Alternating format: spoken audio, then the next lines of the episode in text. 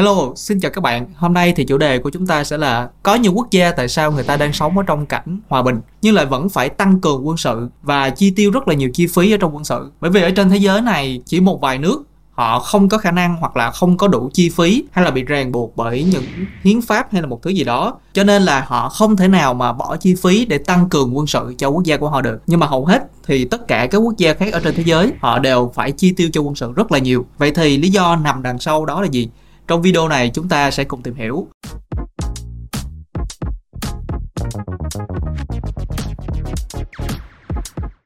Một quốc gia nếu mà có thể thì họ không thể nào mà không bỏ tiền chi tiêu cho quân sự, chi tiêu cho quân đội, chi tiêu cho rèn binh, luyện binh, tuyển binh để giúp cho họ có khả năng phản ứng và có khả năng phòng thủ khi mà kẻ thù tấn công. Dù là ở trong thời bình, nhưng mà nguy cơ luôn rình rập từ phía bên ngoài, thậm chí là ở bên trong của một quốc gia. Ở ấn độ vào những thời kỳ đầu tiên thì có nền văn minh có tên là harappan, là một trong hai nền văn minh đầu tiên của ấn độ. Thật ra thì vị trí của harappan không phải nằm ở trên vùng đất ấn độ hiện tại mà thật ra là nó nằm ở vùng Pakistan nhưng mà vị trí của nó thì cũng rất là sát so với Ấn Độ. Những người thuộc nền văn minh Harappan họ được xem là những người tổ tiên đầu tiên của người Ấn Độ ngày nay. Ở trong nền văn minh Harappan thì tất cả những thứ liên quan tới văn hóa, xã hội, chữ viết hay là đồ gốm, tượng và tất cả những công trình của họ thì đều rất là nổi bật.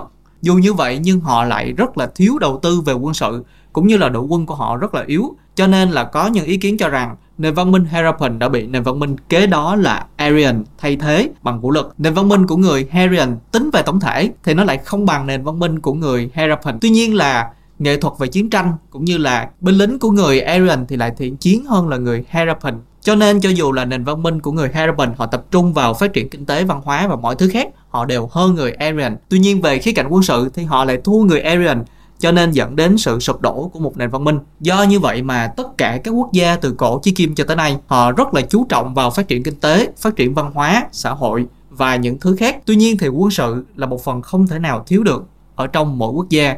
Thậm chí thì có những quốc gia họ bị ràng buộc bởi những chính sách hay là hiến pháp không cho sử dụng vũ lực để giải quyết những vấn đề quốc tế, nhưng mà họ vẫn được bảo trợ hoặc là bảo kê bởi một quốc gia khác về mặt quân sự. Ví dụ như là Nhật Bản, sau Thế chiến thứ hai thì do một số ràng buộc về hiến pháp cho nên là Nhật Bản họ đã không được phép sử dụng quân sự để giải quyết những tranh chấp những vấn đề về quốc tế và do vậy cho nên là họ phải mượn quân lực từ Hoa Kỳ để có thể bảo vệ được quốc gia của họ và giải quyết những vấn đề về quốc tế. Tuy nhiên là để có được cái sự bảo bọc, cái sự bảo vệ đó thì họ phải trả rất là nhiều tiền cho Hoa Kỳ. Ở những quốc gia khác, những nền văn minh khác, tùy thời điểm thì ở mỗi quốc gia, tùy theo hiện trạng của họ, họ có những cái cuộc xung đột trực tiếp hay là gián tiếp với những quốc gia láng giềng hay không, mà chi phí dành cho quân sự của họ sẽ khác nhau. Nếu vào những thời điểm căng thẳng thì chi phí dành cho quân sự có thể tăng lên cao. Thay vào đó họ phải đánh đổi về mặt kinh tế, về mặt phát triển xã hội, về mặt xây dựng cơ sở hạ tầng để cho người dân sống ở trong đất nước đó. Đổi lại, khi mà họ chi tiêu nhiều cho quân sự, thì an ninh quốc gia của họ sẽ tốt hơn. Cho nên tùy vào thời điểm thì các bạn sẽ thấy là lúc nào cũng sẽ có những cái sự cân bằng về việc là đầu tư vào phát triển xã hội, kinh tế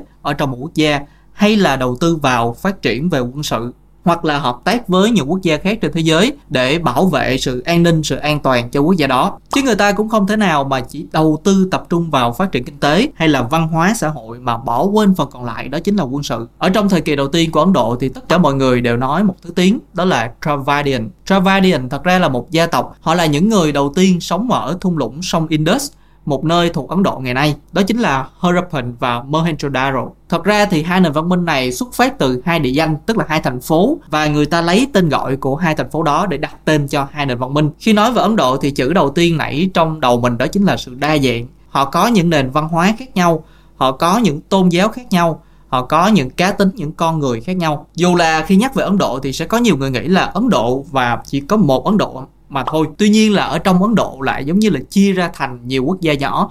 Thứ nhất là cũng phải kể đến diện tích của họ. Ấn độ thì có nhiều người nói họ là một tiểu lục địa. Bởi vì diện tích của ấn độ là quá lớn, tuy là không thể nào mà so sánh với nga. Tuy nhiên là với diện tích đó thì có rất là nhiều người, có rất là nhiều khoáng sản, cảnh vật hay là những vùng địa lý khác nhau và có những con người khác nhau, những nền văn minh khác nhau sống trên khắp các vùng đất đó thì sự đa dạng là thứ mà không thể thiếu. Do đó chúng ta thấy là họ có ngôn ngữ khác nhau, họ có văn hóa, tôn giáo và khác nhau. Ấn độ giáo và phật giáo là một trong hai tôn giáo lớn của châu á, đều xuất phát từ Ấn Độ. Và tính tới thời điểm hiện tại thì hai tôn giáo này có sức ảnh hưởng rất lớn ở trên toàn cầu. Lý do mình kể những thứ này là để cho các bạn thấy là nền văn minh của Harappan và nền văn minh của Mohenjo-daro họ rất là mạnh về kinh tế, rất là mạnh về văn hóa. Tuy nhiên hai nền văn minh này vẫn bị sụp đổ bởi vì không có những thứ chuẩn bị cho quân sự dù là có một diện tích đất cực kỳ lớn, Ấn Độ có địa hình đa dạng và những ngọn núi cao nhất thế giới. Ví dụ như là dãy Himalaya là có 9 trên 10 ngọn núi cao nhất thế giới đều nằm trong dãy Himalaya này. Nổi bật nhất ở trong đỉnh Himalaya là có ngọn núi Everest là ngọn núi cao nhất trên thế giới. Và ngọn núi cao thứ hai thì mình không nhớ bởi vì mình chỉ nhớ ngọn núi cao nhất thôi. Kế tiếp ở Ấn Độ thì chúng ta có sông Hằng. Sông Hằng là một con sông mà đi qua rất là nhiều vùng đất mà sông đi tới đâu thì các nền văn minh sẽ phát triển dọc theo cái con sông. Bởi vì nơi nào có có sông thì nơi đó có nước, nơi nào có nước thì nơi đó lại phát triển được nông nghiệp. Mà vào mấy nghìn năm trước thì nông nghiệp chính là cần câu cơm của tất cả mọi người trên thế giới, đâu có ai mà lúc đó làm công nghiệp. Và thậm chí là những thời điểm đầu tiên khi mà công nghiệp sinh ra cũng không giải quyết được nhiều vấn đề cho con người. Do như vậy cho nên là nông nghiệp chính là xương sống của rất là nhiều nền văn minh. Ở tại thành phố Mohenjo-daro vào mấy nghìn năm trước, thậm chí là họ còn xây dựng luôn cả một thành phố rất là rộng lớn. Những ngôi nhà trong đó thì thường được xây bằng gạch và bùn thì cũng giống như là những nền văn minh lưỡng hà trước kia, chúng ta đã có những video đó. Những video làm về vùng lưỡng hà rất là nhiều rồi. Nhưng mà có hai thứ đặc biệt ở trong nền văn minh này.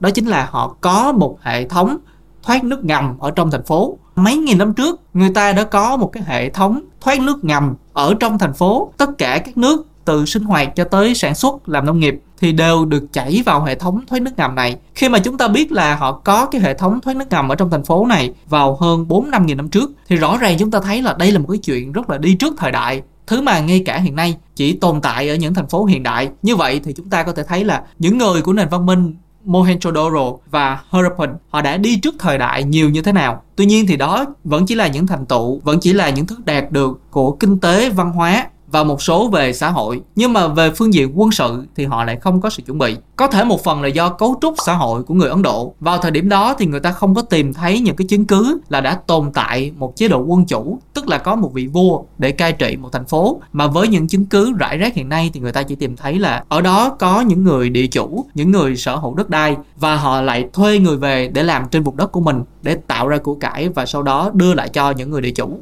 sự tương tác kinh tế ở trong xã hội vào trong thời kỳ này, đó chính là trồng trọt, tạo ra sản phẩm và sau đó giao dịch. Họ giao dịch với nhau để đổi lấy những thứ mà người kia cần mà mình có và những thứ người kia có mà mình cần. Những cuộc giao dịch đó không chỉ tồn tại ở trong một nền văn minh mà thậm chí là họ còn xuất khẩu đi tới những nơi như là vùng lưỡng hà trước kia. Ở vùng lưỡng hà thì họ có thể nhập khẩu về lương thực hoặc là vải và sau đó xuất khẩu những kim loại quý, đồ đồng hoặc là đồ gỗ sang vùng lưỡng hà để trao đổi hàng hóa với nhau. Nhưng có lẽ là bởi vì có quá nhiều địa chủ, cho nên là quyền lực không thể nào mà tập trung vào tay của một nhóm người hoặc là một người được. Vì vậy mà khả năng phát triển quân sự của họ gần như là không có. Điều đó đã dẫn đến sự sụp đổ của nền văn minh Harappan và Mohenjo-daro. Khi mà các nhà nghiên cứu và các nhà khảo cổ họ tìm thấy những bộ xương còn sót lại của những người từng sống trong hai thành phố này. Họ tìm thấy là tư thế của bộ xương đó, một là đang chạy trốn, còn hai là đang núp hoặc là đang ẩn náu. Có thể thấy là họ đã phải rời đi trong một trạng thái rất là gấp gáp. Có hai lý do chính để có thể giải thích cho sự sụp đổ của hai nền văn minh này. Lý do thứ nhất đó chính là họ bị người Aryan, tức là những người sống du mục từ phía tây bắc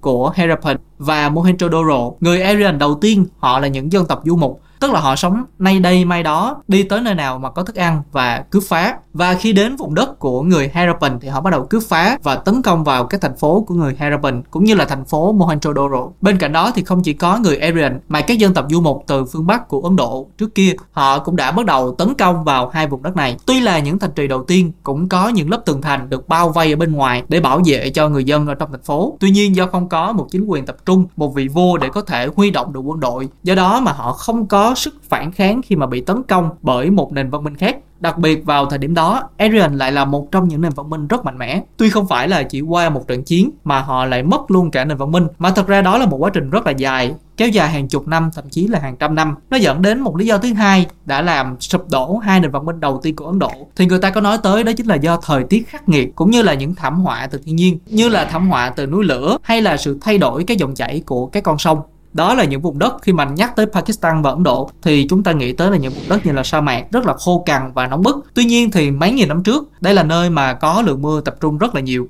Cũng nhờ như vậy mà những nền văn minh đó, họ đã có cơ hội, có động lực và có cái sự giúp đỡ để phát triển từ thiên nhiên. Nhưng mà cuối cùng thì họ không có khả năng để có thể phản ứng, để có thể tự bảo vệ chính mình trước những người khác. Cho nên là cả hai nền văn minh đã bị sụp đổ. Có nhiều người họ không muốn chiến tranh, họ muốn hòa bình và họ muốn duy trì cái sự hòa bình đó mãi mãi. Tuy nhiên ở trong thực tế thì nếu mà chúng ta không có khả năng tự bảo vệ bản thân của mình, thì tức là chúng ta cũng đang cho người khác những cơ hội để họ có thể tấn công chúng ta. Đó là xét ở một góc độ cá nhân. Nhưng mà khi chúng ta nâng nó lên thành cấp độ của một quốc gia, của một nền văn minh thì nó vẫn đúng. Giống như là mình biết là có những người họ ghét mình, nhưng mà họ biết mình chơi boxing, mình có biết võ thì họ cũng sẽ hơi ngại khi mà kiếm chuyện với mình. Trừ khi là họ có cái gì đó hơn mình, thì cái chuyện mà mình biết võ nó cũng gây trở ngại cho họ, thì người ta cũng sợ mình hơn khi mà người ta có ý định gây cái gì đó tổn hại cho mình. Dĩ nhiên là ai cũng biết là sử dụng vũ lực là không tốt, gây chiến tranh là không tốt, hay là gây ẩu đả, đánh nhau. Mình cho người ta thấy là nếu mà người ta có ý định gì đó xấu với mình, thì người ta cũng sẽ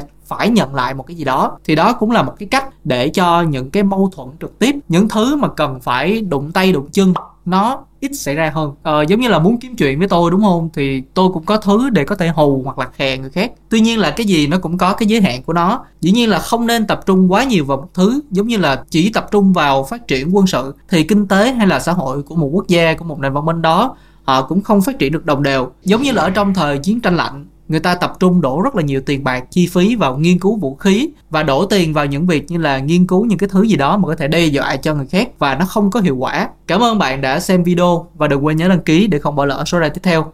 Xin cảm ơn và hẹn gặp lại vào lần sau.